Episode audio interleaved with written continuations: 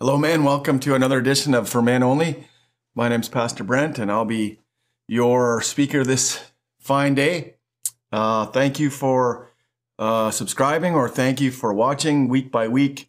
You know, as you watch uh, these vlogs, uh, you're going to be doing yourself a favor and everyone around you as we learn to walk as men according to the Bible, not according to the world or the culture or whatever we see as men, but as the Bible, as God has told us to be men. Today, I want to talk about the power of peace. And especially at this Christmas season, um, with COVID 19 and the regulations that have come, the restrictions that have come to us. And as you know or aware of, that most of us are going to have limited family interaction. But that should not stop us from having a great Christmas. That should not discourage us or disappoint us is, is it ideal? No. Is it the best? No. But is it the end of the world? No.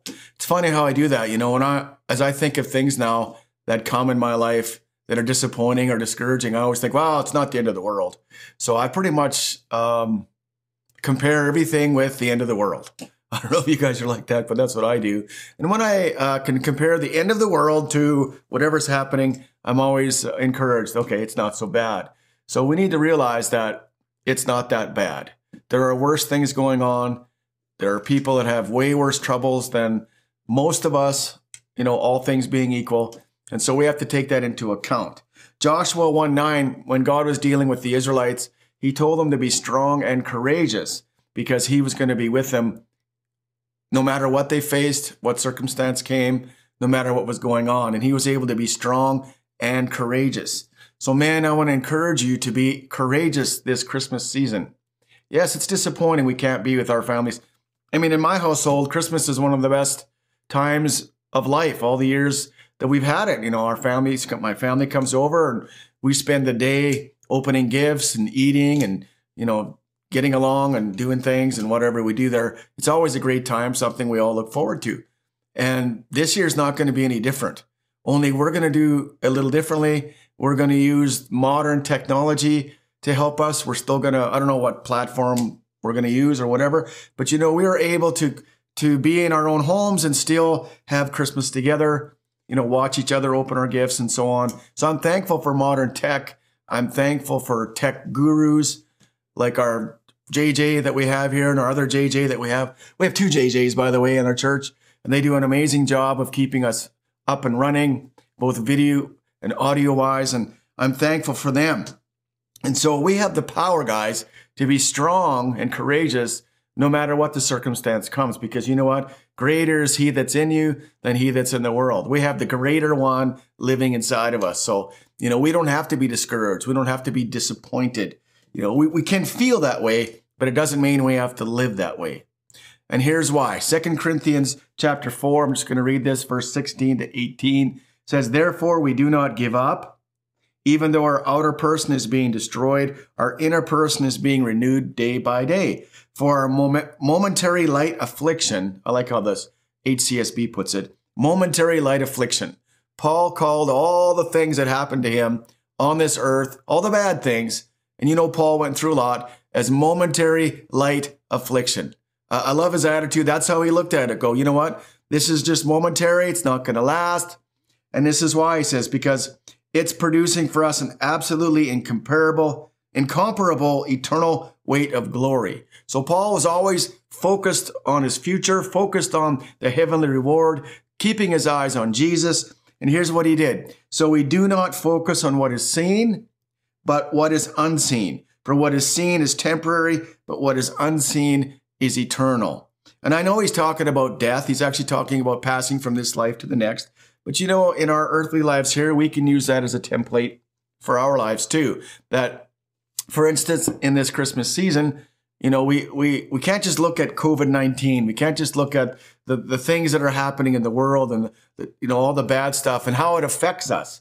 You know how discouraging it might be that we can't meet with our loved ones the way we like to, or you know whatever restrictions are put upon you wherever it is you live. You know, we can get down, we can continually look at that, we can start to complain and get upset, you know, murmur, you know, get angry with the government and get, you know, and all that kind of stuff. But you know what? That none of that is going to help you.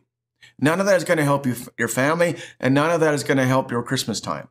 And so I, I want to here to tell you that we don't have to cave in because of these circumstances.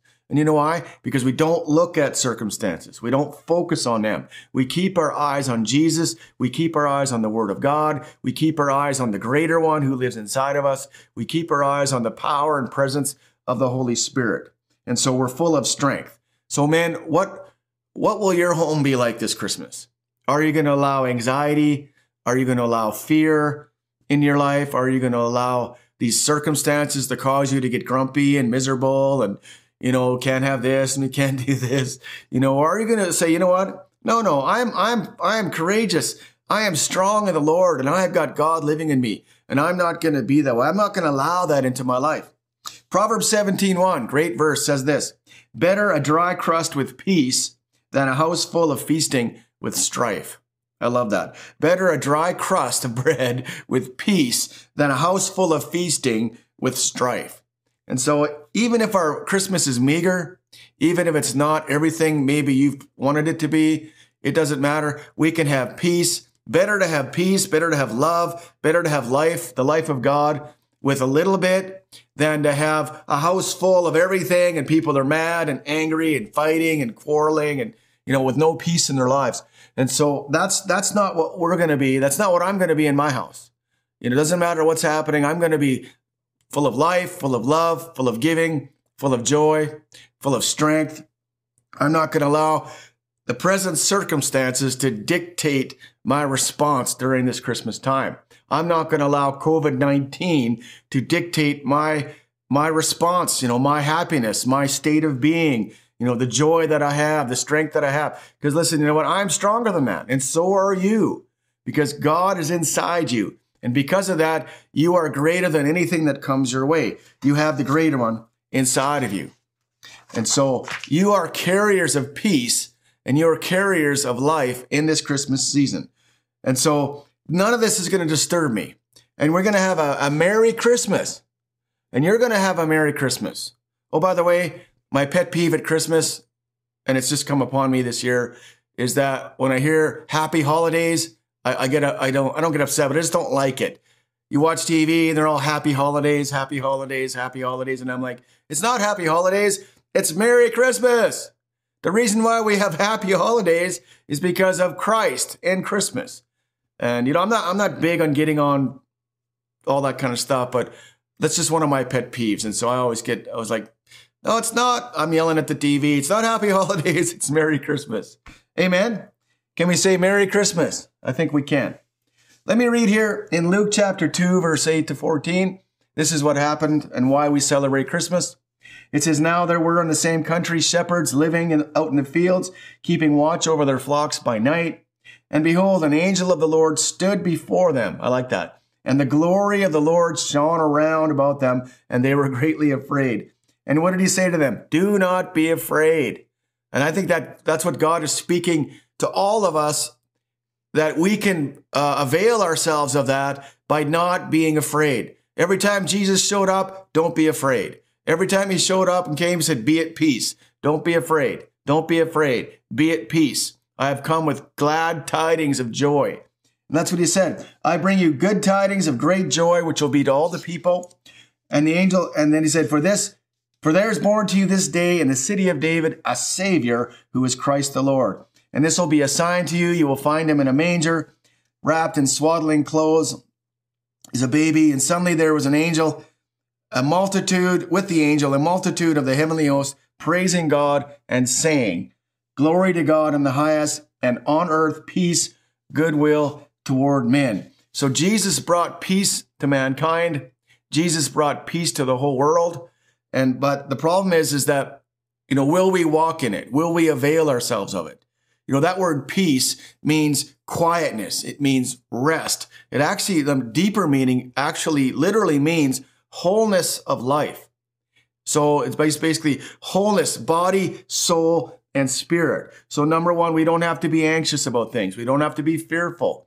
You know, we don't have to be worried about the future. You know, we don't have to be wondering, and you know, are we going to have hope? Is there any hope left? No, no. Jesus brought great hope.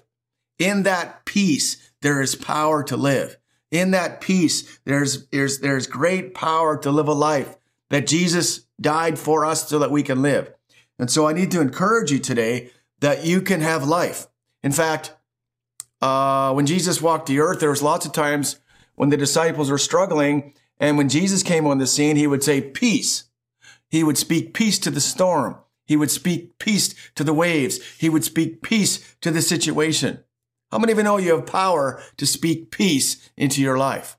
Not only can you carry it within you, not only can you live it out, not only can you exemplify it, but you can also speak peace.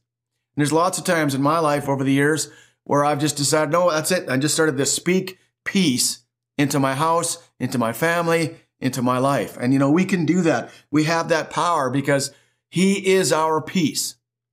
I want you to say that. Jesus is my peace.